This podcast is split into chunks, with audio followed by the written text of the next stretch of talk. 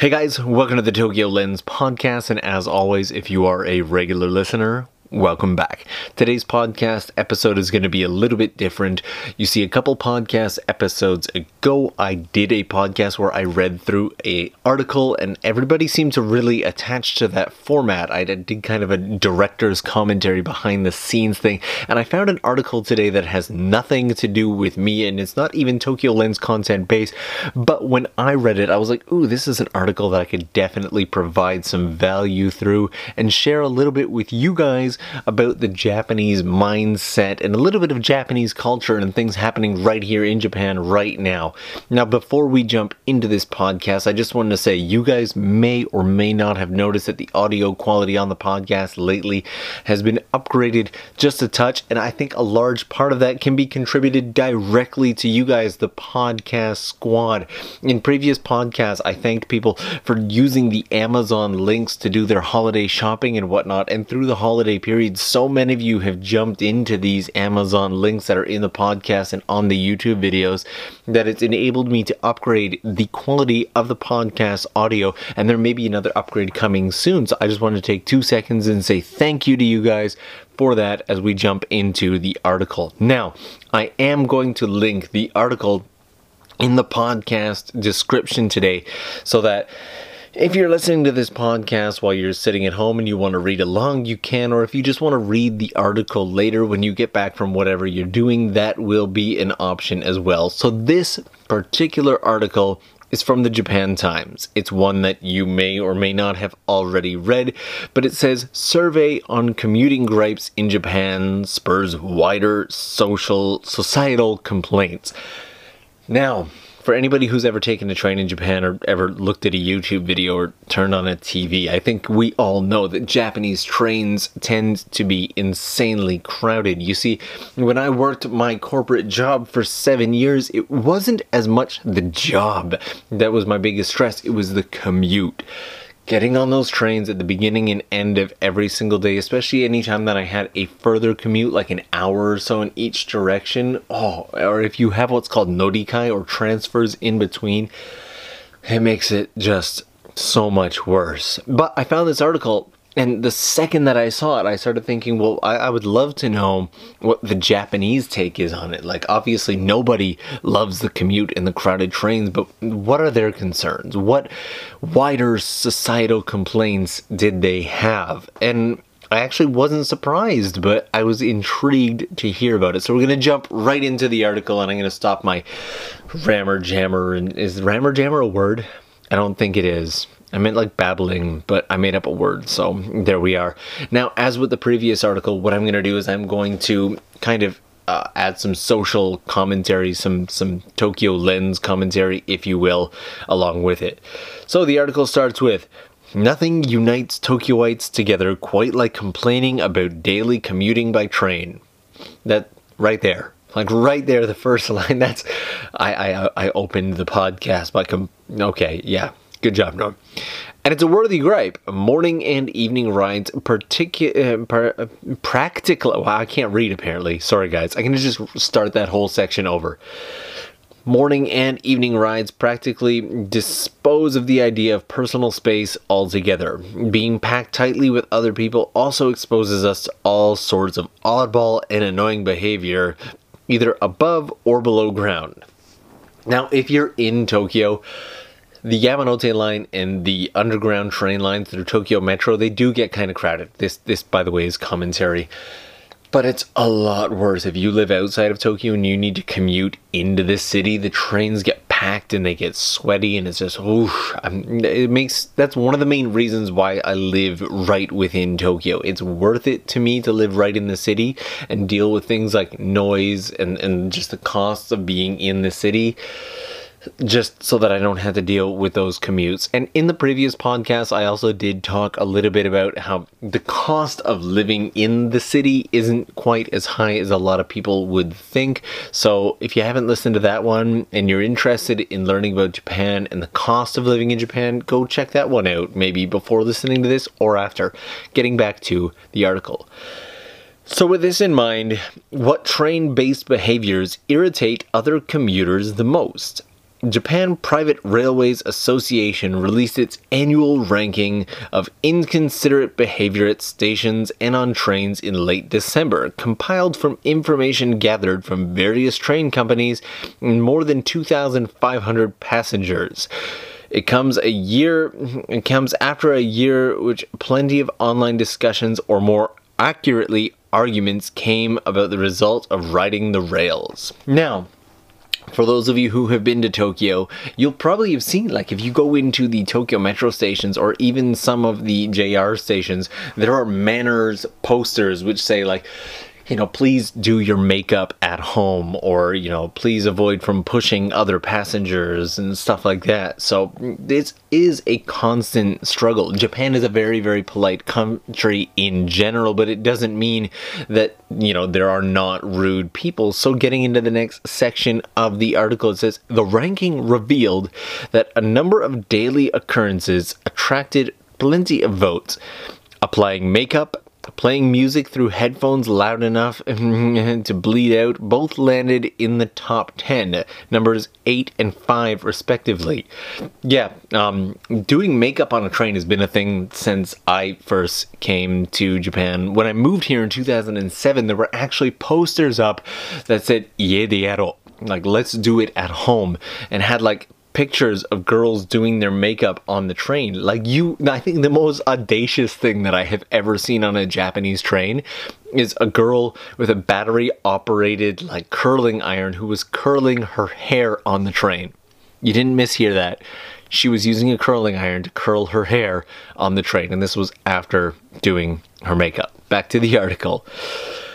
Rude boarding and exiting behavior was ranked at number four, and reading physical media such as magazines or books, surprisingly low number 16. Wow, okay.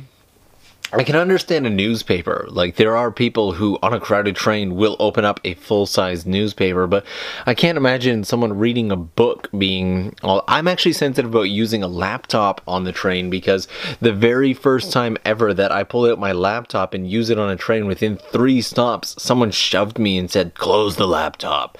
And I was like, Oh, I didn't even think that this would be a bother. I've seen so many people using laptops, and since that day, I've been like, I really don't want to bother anybody, so I no longer even use a laptop. Um, I can't imagine a book bothering me. I guess if they're not careful with their elbows, like putting on and taking off jackets. Ooh, I was on a, about an hour and a half train ride yesterday out into the mountains, and then another hour and a half back. And on the way back, the person beside me was I, I called him Captain Elbows because everything they did, reaching into their bag, reaching into their pocket, I got elbowed every single time. But I've never been been elbowed by somebody reading a book. I don't know. Would a book bother you? Um, anyway, back to the article. However, taking the top spot is something that at first glance seems slightly unexpected. The way people carry bags comes in at number one, with a follow up question clarifying that the main source of frustration comes from when people wear backpacks and similar items on their back instead of moving them to the front. This one I get. This one actually, you know, partway through my like corporate career, I switched from using like a, a briefcase to a backpack just because, you know, backpack it was it was easier and it matched me a lot better. But I found myself as soon as I got on the train, I would either switch the backpack to being in front of me or put the backpack up on the overhead racks because it would be bumped into somebody. And a lot of people, like, this is a frustration that if you wear a backpack on a train in Tokyo, you will feel this frustration. People will, like, shove the backpack out of your way. So it very quickly becomes a tendency for anybody who can read the atmosphere to put the backpack in front of them, or if the train is overly crowded, just put it on one of the overhead racks. So getting back to the article, many online agreed. An article on Toyo Keizai Online covering the ranking went viral with people noting how annoying bags can be. It appears it has been a gradual development. A Sora News 24 post on the survey results notes that complaints about bags moved up from ranking number 12 in 2009 all the way up to number 3 last year before going to the top in 2018. Some speculated this is because more salarymen have been using backpacks in recent years, resulting in them popping up more frequently on daily commutes. You could probably hear the smile on my face. I'm laughing because this is quite literally exactly what I did. I got so tired of carrying a briefcase in my hand and felt that I could just carry so much more in a backpack. And I myself, in my salaryman days, switched over to a backpack. Wow, I, I really should have fully read this article before sitting down to do the podcast. But anyway, as ranking goes, however, plenty had different views on what should be at the top or at least higher up. Folks who didn't line up in two lines outside of the train Otaku smells and molesters were mentioned. Others zoomed in on the backpack topics, with some wondering if a better bag for transit could be designed, or asking whether trains themselves were too narrow and were actually to blame for all of this. And of course, a select few wondered if the people who were actually getting annoyed so easily were the real problem, with some blaming the media. Now, this is actually, I like how balanced the approach to this article is. There are much, much more important issues. Like, obviously, the issue of like molesters and whatnot that that that's top ranking that's a very very serious issue it's something that you don't hear as much about as you used to i don't know i personally do not know if this means that there's been a decrease in it or if there's just been a decrease in reporting on it or what the situation is but Little things like people not lining up at the side of the trains, that's one that you will get a lot in the morning commute. You can't even get out of the train sometimes. If you go on like a midday commute, people will line up on the left and right side of the doors to allow people to come out and then they will filter in. But if you are like first thing in the morning commute for some reason there's something about those morning people i guess they just might not have the patience that people have as the day goes on. They you know still haven't woken up yet. They will stand right in front of the door and almost prevent people from getting off and then rush in to try and get a seat. So yeah it's it's interesting that you know those didn't rank as high as something like bags. But i do like this approach of like you know is it really the the bags that are to blame or is it because trains are too narrow? You know for somebody i often take the tokyo metro lines and the yamanote line in particular is a lot wider than tokyo metro lines and i personally it doesn't matter if i get on the yamanote line or on one of the tokyo metro lines I still have the same struggle with backpacks. Obviously, that struggle is a lot more real on the narrower Tokyo Metro lines than it is on the wider Yamanote line, but still, I don't really. I, I appreciate the fact that they're trying to look at this from multiple angles. Um, and you know, uh, wondering if like maybe media is even the problem and all that, but I, I really just think it is, you know, the bags in a crowded train if you're bumping into somebody with a bag that's it's it's rude it's rude. It feels rude which is one of the reasons why i personally move it to the front or take it off. And i, I don't i don't think the media is really to blame for that. I don't know. Maybe i'm putting I don't know too much of my my own opinions in this, but I guess that's the entire purpose of sharing this, right? So one of the more back to the article, one of the more interesting points brought up regarded how this ranking was unfair to kids, considering how many schools require students to use backpacks and how many of them in Japan use trains. Some users thought this attitude towards bags on the train was toxic. I don't know. Um, personally, yeah, there are kids who get on the train with backpacks, but I, don't feel I feel that, that that's a totally separate thing. I don't I've never seen anybody get frustrated and like shove a kid around on the train because they have a backpack. I've, I've literally never seen that. Um, I've never had a kid on the train with a backpack bother me. They're, they're usually at a much different height level, so if anything, their backpack's going to be pressed up against your leg rather than your. I don't know. Um, I don't feel like it's unfair to kids. What do you think?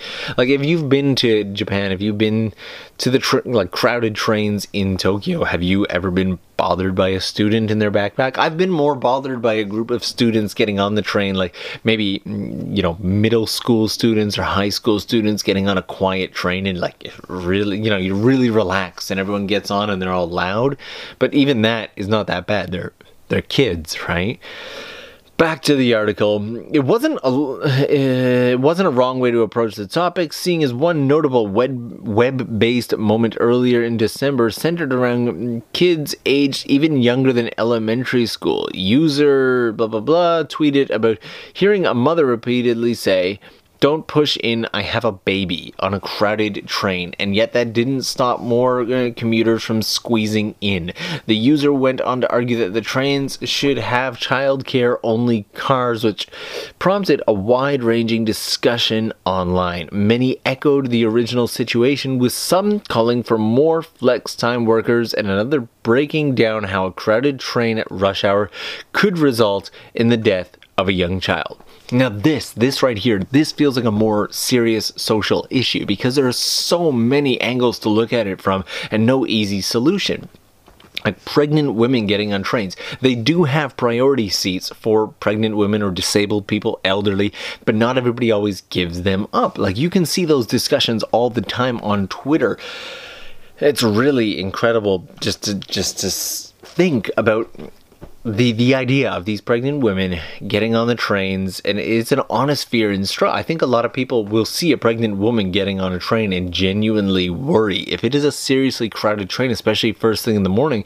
But you know, she's maybe only four or five months pregnant, still showing and on the way to her job, but she's not ready to leave yet because she needs the money for when her child is born what is she like really what is she supposed to do so yeah, I can understand. Like, they do have women only trains on some train lines, but I think for the more crowded hours, it wouldn't be a bad idea to have a priority car. Like, for example, one end of the train. Like, that's what they do with the women only cars.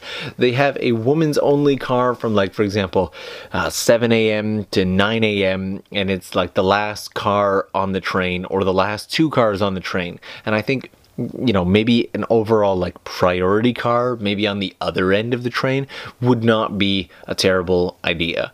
Um, so back to the article. They might be on to something. Some Twitter's users reflected on their childhood when salarymen would ask kids riding the train solo where they were going to help them rather than treat them coldly. However, venturing into the comments on Togetter revealed plenty who weren't nostalgic but ready to blame the country's infrastructure, which jams too many people into Tokyo and doesn't adjust for crowded transit. I guess you know we're always looking for someone to blame, but you know it's it's mob mentality. Really, we all get into Tokyo, and you can't be helped, right? Like as much as flex time is a thing, like flex time. For those of you who don't know, a few years back, the Tokyo government started introducing and really pushing flex time for workers in order to ease the super crowded train hours at the beginning and end of the day. And while this did help, there's only so much flex that can really be done done. Not everybody wants to come home from work at like 10 p.m., 11 p.m. because they started their day later on account of flex time. I personally, if I had the choice to start early and finish early, I would take that over starting late and finishing late just so I have more of my day ahead of me. So even after the Tokyo government introduced flex time and pushed a lot of companies to move towards the flex time system, you still see the morning trains in particular being incredibly crowded. So, barring a major societal shift in how the government approaches public transportation, work life balance, and urbanization, well, expect those online complaints regarding overcrowded trains to keep on coming. Entire pages on Japanese Matome sites collect random rants from people raging from riders ignoring the loud ringing of another passenger's phone to, wow, this, I don't even want to read this. Gorilla defecation. I, am not even gonna click that link. If um, if you go ahead and just check out this article, you can click that, but I don't even want to know. Plenty also fantasize about leaving the train system forever behind eh, to the point where books have been written on the subject. Good luck in finding a way to make that dream come true. Until then, just remember to flip your backpack to your front side. Try to get off the train in an orderly manner, and know the internet will always be there to hear you vent about your daily grind. Well, that was quite an enjoyable article, and there's a lot of like really interesting points there. One of the things that amazes me that didn't come up and i think for you know non-japanese visitors to the country it stands out as a really interesting and borderline fascinating maybe even impressive thing is the number of people a passed out on trains like i don't know if you've ever ridden a tokyo train having your like next door neighbor if you will the person sitting right beside you full out pass out on your shoulder that's a thing. That is a common occurrence. But more amazingly than that, for me personally, is the number of people passed out entirely drunk on the trains getting close to last train anywhere. You could find it on a monday night a tuesday night but more commonly fridays saturdays etc you take one of the late trains on the Yamanote line, and you are bound to find somebody just pass right out on the floor, or one leg up on the seat and head on the ground, or we. Okay, so a little bit of a story. This is I don't know how many of you are fans of Mr. Bean, but there's an episode of Mr. Bean where he's passing out in the church. And he starts and he's sitting in the pew and he starts leaning forward, and then one knee goes down, then the other knee goes down, and then the head goes down, butt in the air. And I had the opportunity probably back in 2008. I was coming back from Shibuya with one of my like share house mates and like maybe kitty corner to us in one of the seats was very obviously drunk salaryman. He was like, he was just sitting there, arms draped in between his legs, passed out, leaning forward more and more. And then, almost exactly like Mr. Bean, the first knee came down, second knee came down, forehead hit the ground, and amazingly, amazing, it must have been the three points of balance, the two knees in the head. He just stayed like that for the better part of maybe one to two full stops before toppling over to the side. More amazingly is after toppling over onto his side, he didn't get up. He just stayed there, completely passed out the probably the more entertaining thing of like the, the entire thing is as all of this was happening there was a like orange just rolling around the train and now it's just turned into story time rather than the podcast. But one of the reasons I wanted to share this particular article with you guys and do a little bit of commentary on it is because a if you're in Japan or coming to Japan, a lot of us don't think of those tiny little nuances like turning our backpack to the front or thinking to put our backpack up on the overhead compartment. A lot of people don't even think that, oh, when I'm getting on the train with lots of luggage, should I get into like one of the corner spaces so my luggage is out of the way? It's something that a lot of us don't think of until we've been here a little while. So maybe this is new information, new idea to you, or maybe it's just common sense because you know you're used to crowded trains and all that. But having the take of like you know seeing that we as visitors are not the only ones who find frustration with the daily commute in Japan and how crowded the trains can get and having that kind of Japanese point of view on the commute and the, the train system is something that I hope brought you guys a little bit of value, maybe a little bit of entertainment. Now, I know that today's podcast has been one of the shorter ones. We're not quite wrapped up just yet, but this is a format that I'm hoping to maybe integrate. I'd like to do one full length podcast pretty much every week, and if I can squeeze it in, I would also like to do one short form podcast, kind of like this one, something maybe anywhere between 10 and 30 minutes. I've gotten feedback on both saying, "Oh, I love the longer ones. I love the shorter ones." I'd love to know what you think. Are you a big fan of the longer form podcasts, the ones that are around an hour, or are you more of a fan of these short form podcasts? Additionally, if you enjoyed this one here, the concept of, you know, reading an article and going through it together, I have several articles a week that I find that I'm like, ooh, I kind of really want to share this, but it's not the kind of thing that I'm going to do an entire YouTube video on an article. So if you guys would like to hear more of that here in the podcast, please hit me up on Twitter or drop me a DM or a comment on Instagram and let me know if this is something that you would like to hear more of.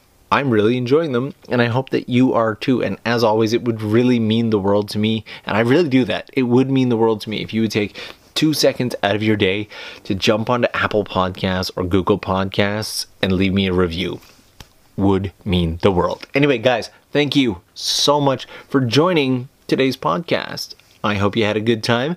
I hope the rest of your day is fantastic. If this one was a little short for you, that's all right. I've done plenty of long ones lately. Maybe catch up on one of those, or you know that I will be doing another podcast in just a few days. So hold tight, and you guys know I will see you again I guess I will talk to you again real soon.